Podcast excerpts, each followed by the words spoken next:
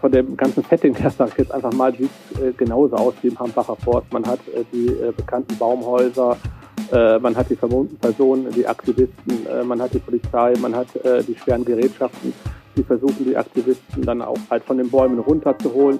Ja, so ein bisschen erinnert das an den Hambi. In Wuppertal versuchen Polizisten seit Dienstagmorgen ein von Aktivisten besetztes Waldstück zu räumen. Hintergrund? Eine geplante Waldrodung. Unser Reporter war dabei und erzählt von seinen Erlebnissen. Willkommen zum Aufwacher. Ich bin Florian Pustlauk. Hi.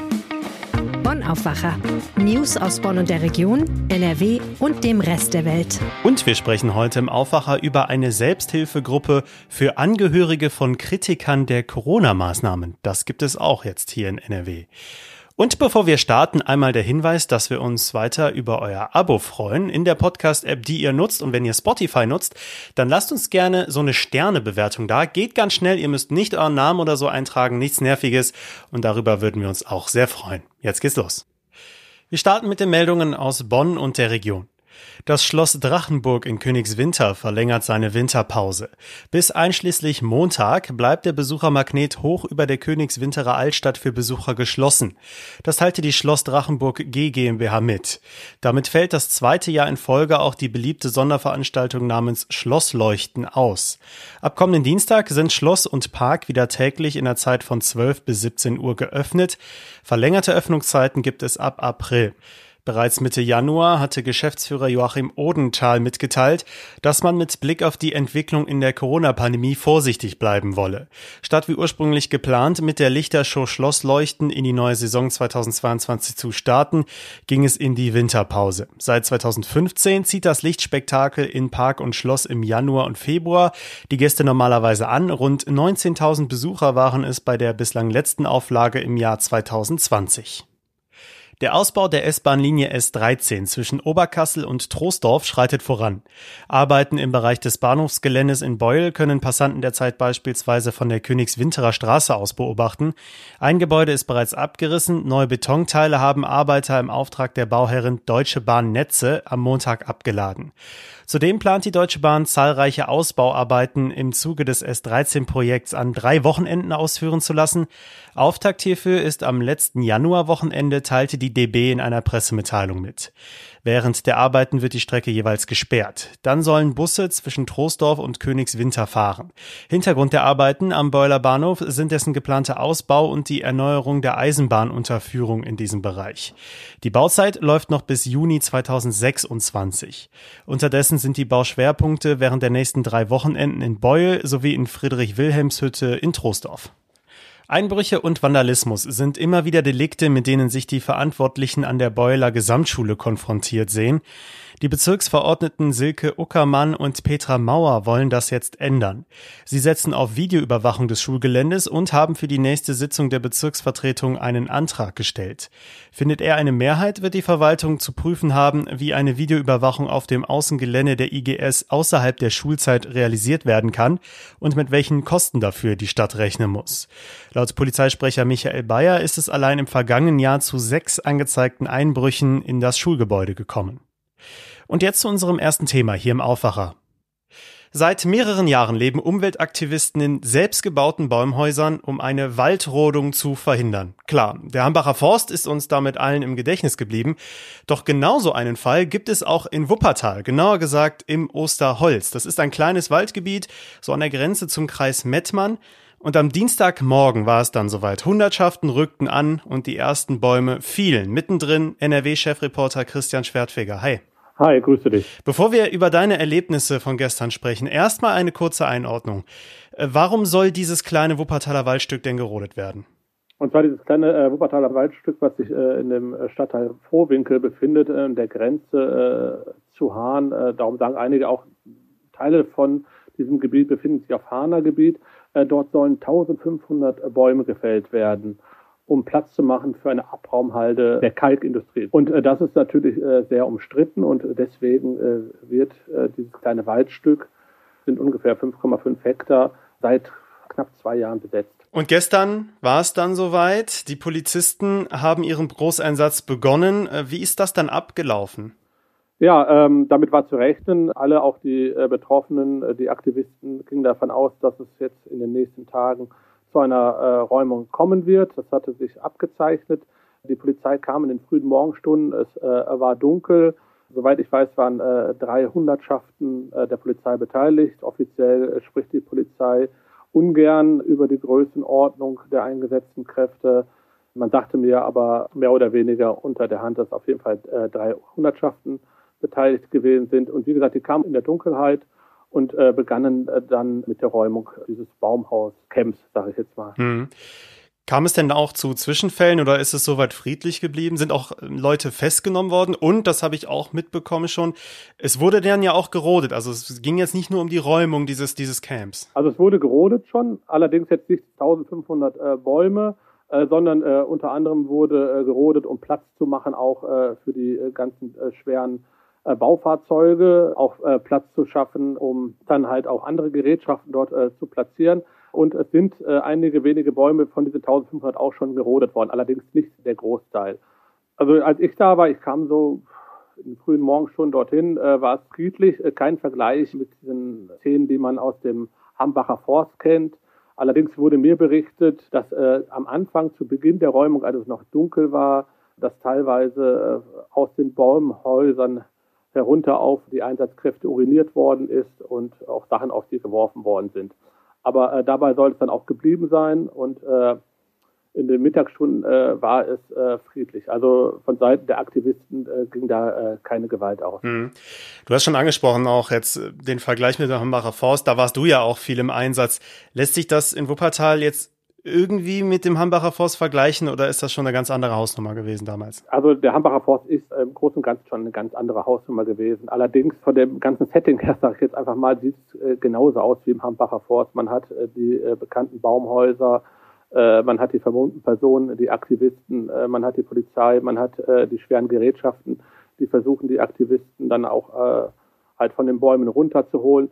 Es sieht verdammt ähnlich aus, aber von der Dimension her äh, ist es doch wesentlich kleiner. Wie wird es jetzt in Wuppertal weitergehen? Ist damit zu rechnen, dass dieser Einsatz in den nächsten Tagen abgeschlossen wird? Oder wird das so ein Geduldsspiel, wie wir es aus dem Hambacher Forst kennen, auch wenn es nicht ganz die Dimensionen hat? Also ich glaube nicht, dass es zu einem Geduldsspiel werden wird. Wenn es so bleibt, wird der Einsatz spätestens Ende der Woche beendet sein. Wurden ja schon die ersten Aktivisten aus den äh, Baumhäusern rausgeholt. So wahnsinnig viele sollen es auch nicht sein. Äh, dann äh, müssen halt die Baumhäuser und diese ganzen Konstruktionen, äh, die dort errichtet worden sind, auch abgetragen werden und zerstört werden. Ja, also wenn da jetzt nicht irgendwie noch irgendwas Außergewöhnliches passiert, wird es der Einsatz in den nächsten Tagen beendet sein. Mhm. Zu den Waldbesetzungen jetzt an sich, ist das inzwischen so eine Art gängiges Mittel von Aktivisten. Also ich habe auf Twitter mir mal Profile, also angebliche Profile der Wuppertaler Waldbesetzer angeschaut. Denen geht es ja auch viel mehr um die anarchistischen Weltbilder, die die vertreten, weniger um die Waldrodung an sich. Und damit unterscheiden die sich ja auch eigentlich von den richtigen Umweltschützern. Ziehen die dann jetzt nicht eigentlich einfach von Wald zu Wald, um da weiter ihren, ihren Stunk zu machen, sage ich jetzt mal? Ja, das habe ich mich auch gefragt und da habe ich mich auch mit Polizisten vor Ort unterhalten, ob es halt, äh, sage ich mal, jetzt hier solche Leute sind, wie du dir gerade beschrieben hast, ob die vorher auch schon im Hambacher Forst aktiv waren oder auch in Hessen, wo es vor kurzem ja auch eine ähnliche Waldbesetzung gab, sagte man mir nein, äh, das wären andere, das wären welche hier aus der Region. Und über diese Aktivisten, die jetzt in Wuppertal, kann ich jetzt nicht sagen. Jedenfalls habe ich keine Kenntnis darüber, dass es so welche sind, die jetzt so ein Hopping betreiben. Es mag sein, dass der eine oder andere darunter ist, aber ich äh, persönlich kann jedenfalls nicht bestätigen, dass es welche sind, äh, die vorher im Hambacher Forst waren und äh, auch in, in, anderen Gebieten in Deutschland. Zum Abschluss noch die Frage, das ist sicherlich auch was, äh, was man bedenken muss.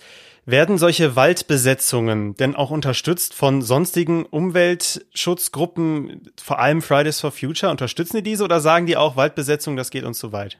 Nee, die unterstützen die ganz klar. Also sind ja auch junge Leute, die die Wälder besetzen und äh, die werden nicht nur von Fridays for Future unterstützt, äh, die werden von Greenpeace unterstützt, auch äh, von den Grünen werden, werden sie unterstützt. Ich habe heute auch mit der Bundestagsabgeordneten der Grünen vor Ort gesprochen.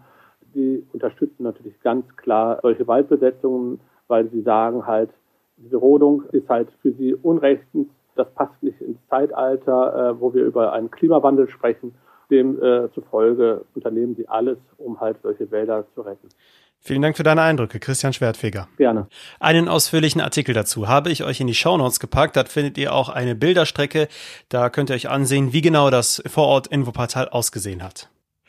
Und damit sind wir beim zweiten Thema hier im Aufwacher und das finde ich sehr spannend, weil ich mir sicher bin, dass viele von euch zumindest im erweiterten Bekanntenkreis einen ähnlichen Fall haben. Und zwar geht es um Gründe, warum Freundschaften und Familien zerreißen.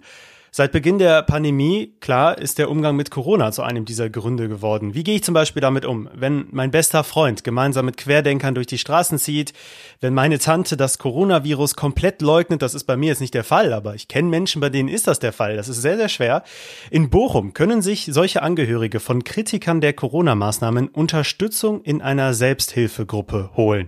NRW-Reporter Jörg Isringhaus hat die Hintergründe dazu. Hi Jörg. Hallo. Das klingt nach einer ziemlich besonderen Selbsthilfe Gruppe. Wie hoch ist denn da die Nachfrage? Ja, das war wohl diesmal äh, ziemlich enorm. Äh, ich habe da gesprochen mit einer Mitarbeiterin in der Selbsthilfe-Kontaktstelle Bochum. Und die hat mir erzählt, sie hat das noch nie erlebt, seit sie da arbeitet, dass sich so viele Menschen in so kurzer Zeit gemeldet haben.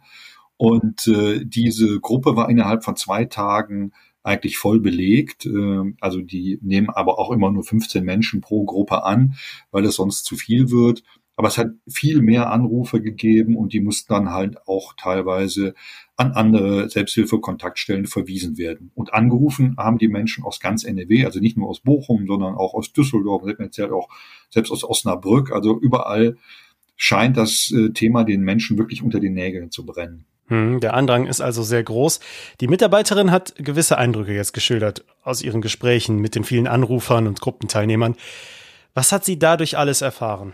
Sie hat gesagt, durch viele dieser Familien zieht sich wirklich ein Riss und es ist ja nicht so, ähm, dass es ist wie bei einer Freundschaft beispielsweise. Eine Freundschaft kann man ja gerne mal äh, auf Eis legen, aber wenn es in der eigenen Familie zu solchen Streitereien, zu solchen tiefschürfenden Konflikten kommt, dann ist das schon eine andere Nummer. Und äh, man ist ja, wenn man möglicherweise auch mit demjenigen zu Hause äh, in einer Wohnung lebt, das kann ja äh, der Ehepartner sein, das können Kinder sein, das können Eltern sein, dann ist man ja ständig mit ihm konfrontiert. Man kann ihm nicht auf, aus dem Weg gehen. Man kann nicht einfach sagen, äh, wir beenden jetzt unsere Beziehung, sondern man muss sich auseinandersetzen und ähm, man hat natürlich auch Angst, dass in so einem Streit vielleicht so eine Beziehung äh, äh, brüchig wird, dass man Angehörige möglicherweise verliert.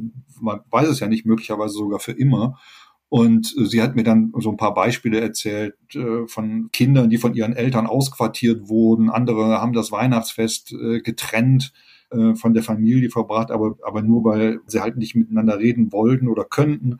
Eine andere hat erzählt, dass sie gar nicht mehr weiß. Eine Mutter hat erzählt, dass sie ihren Enkel gar nicht mehr zu ihrem zu dessen äh, Großvater, also zu ihrem Vater lassen möchte, weil derjenige Impfgegner und Corona-Leugner ist und sie hat Angst davor, zum einen, dass der Junge sich ansteckt, zum anderen, dass er halt äh, beeinflusst wird. Und äh, die wissen dann oft einfach nicht mehr weiter, wie sie sich verhalten sollen.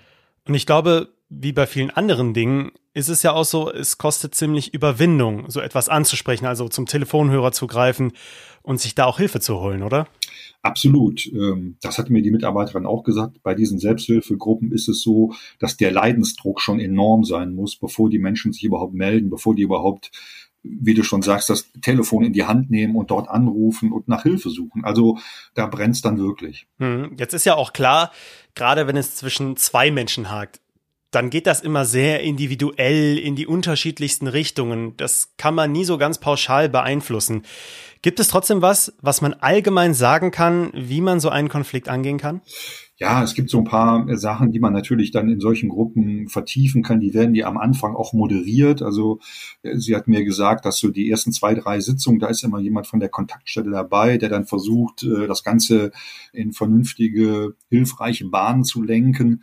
Und äh, wenn, wenn wir jetzt auf das Inhaltliche kommen, ist, ist wohl ganz wichtig, dass man versucht, Gemeinsamkeiten zu finden mit demjenigen, mit dem man da über Kreuz liegt, was die Meinung angeht, dass man nicht auf den Fakten herumreitet, weil da liegt man ja dann nun ziemlich weit auseinander und wird wahrscheinlich auch nicht so schnell zusammenfinden.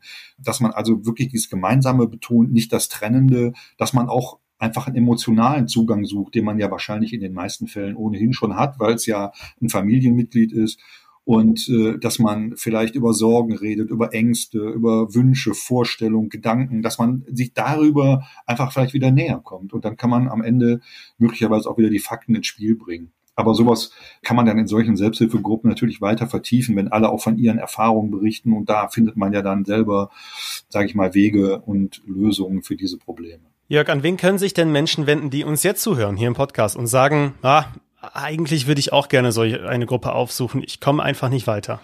Eigentlich alle größeren Städte haben solche Selbsthilfe, Kontaktstellen, Selbsthilfe-Servicebüros. Äh, das findet man dann halt über die Stadt. Und äh, ich habe zum Beispiel auch mit der Düsseldorfer Selbsthilfe-Kontaktstelle telefoniert. Die hatten jetzt noch konkret keine Anfragen. Aber wie gesagt, das dauert ja auch immer, bis die Menschen sich dann aufraffen, den Mut finden, äh, dort wirklich nachzufragen.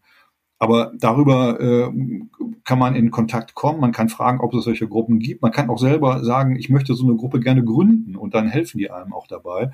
Und wie gesagt, die helfen ja auch dann äh, im Anstoßen, also in, dass sie halt dabei sind bei den ersten Sitzungen. In Bochum konkret ist, wie gesagt, die Gruppe voll und äh, da gibt es mittlerweile schon eine Warteliste. Also äh, da sieht es wahrscheinlich schlecht aus, aber ich könnte mir vorstellen, dass es jetzt in, äh, nach und nach in, in, in vielen Städten dass, dass dort solche Gruppen entstehen werden. Jörg Essringhaus, zur ersten Selbsthilfegruppe für Angehörige von Kritikern der Corona-Maßnahmen in NRW. Vielen Dank, Jörg. Ja, gerne. Diese Themen könnt ihr heute auch noch verfolgen.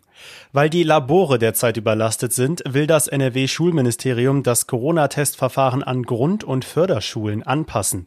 Es geht um die sogenannten PCR-Lolly-Tests, die vielerorts durchgeführt werden. Weil die einzelnen Auswertungen der Pooltestungen nicht mehr ausgewertet werden können, sollen alle Schulkinder aus positiven Pools, also aus positiv getesteten Gruppen, einzeln nur noch mit Antigen-Schnelltests überprüft werden. In Düsseldorf und Köln soll es heute außerdem eine Protestaktion von Grundschulen geben.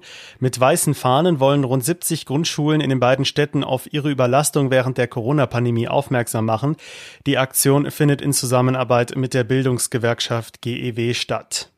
Im Prozess am Landgericht Paderborn rund um den Mord an Walter Lübcke könnte es heute zu einem Urteil kommen. Angeklagt ist ein 66-Jähriger, der dem Täter schon vor Jahren die Waffe und die Munition verkauft haben soll. Deswegen ist er wegen fahrlässiger Tötung angeklagt. Sein Anwalt hat zum Prozessbeginn in Paderborn Anfang Januar die Vorwürfe aber weiter zurückgewiesen. Vor dem Verwaltungsgericht in Minden geht es heute darum, ob man bei einer von der Behörde angeordneten Quarantäne weiterhin Lohn vom Arbeitgeber bekommt oder vom Land selbst. Das Land hatte es abgelehnt, solche Zahlungen zu übernehmen, als es im letzten Jahr bei einem großen Fleischverarbeiter zu einem massenhaften Corona-Ausbruch gekommen ist. Dagegen gingen bei den Verwaltungsgerichten in Minden und Münster jeweils tausende Klagen ein. Heute startet der Prozess im Fall einer Klägerin aus Gütersloh, die ebenfalls in der Fleischverarbeitung arbeitet. Wegen der vielen ähnlichen Klagen könnte das Urteil heute besonders weitreichend sein. Und zum Wetter, es ist der kälteste Tag der Woche, bleibt sehr grau und trüb, soll aber nicht regnen oder schneien. Wir bekommen so 0 bis 4 Grad, es besteht örtlich auch Glättegefahr, also passt auf euch auf. Ab morgen wird es dann etwas milder, da bleiben die Temperaturen dann deutlicher über 0, so um die 7 Grad. Es kommt dann allerdings stellenweise auch etwas Regen dazu.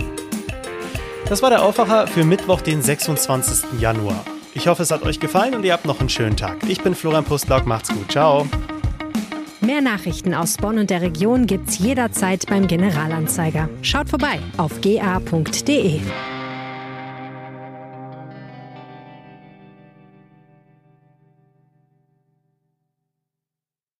This is your invitation to the intersection of versatility and design. Experience the empowering feeling of the Lexus SUVs and some of the best offers of the year on select models at the Invitation to Lexus sales event now through April 1st. Get $750 cash towards the lease of a 2024 NX350 all-wheel drive. Experience amazing at your Lexus dealer. Call 1-800-USA-LEXUS for important lease cash offer and pricing details. Restrictions apply. Not all customers will qualify. Offer available in the Lexus Eastern area and it's April 1st, 2024.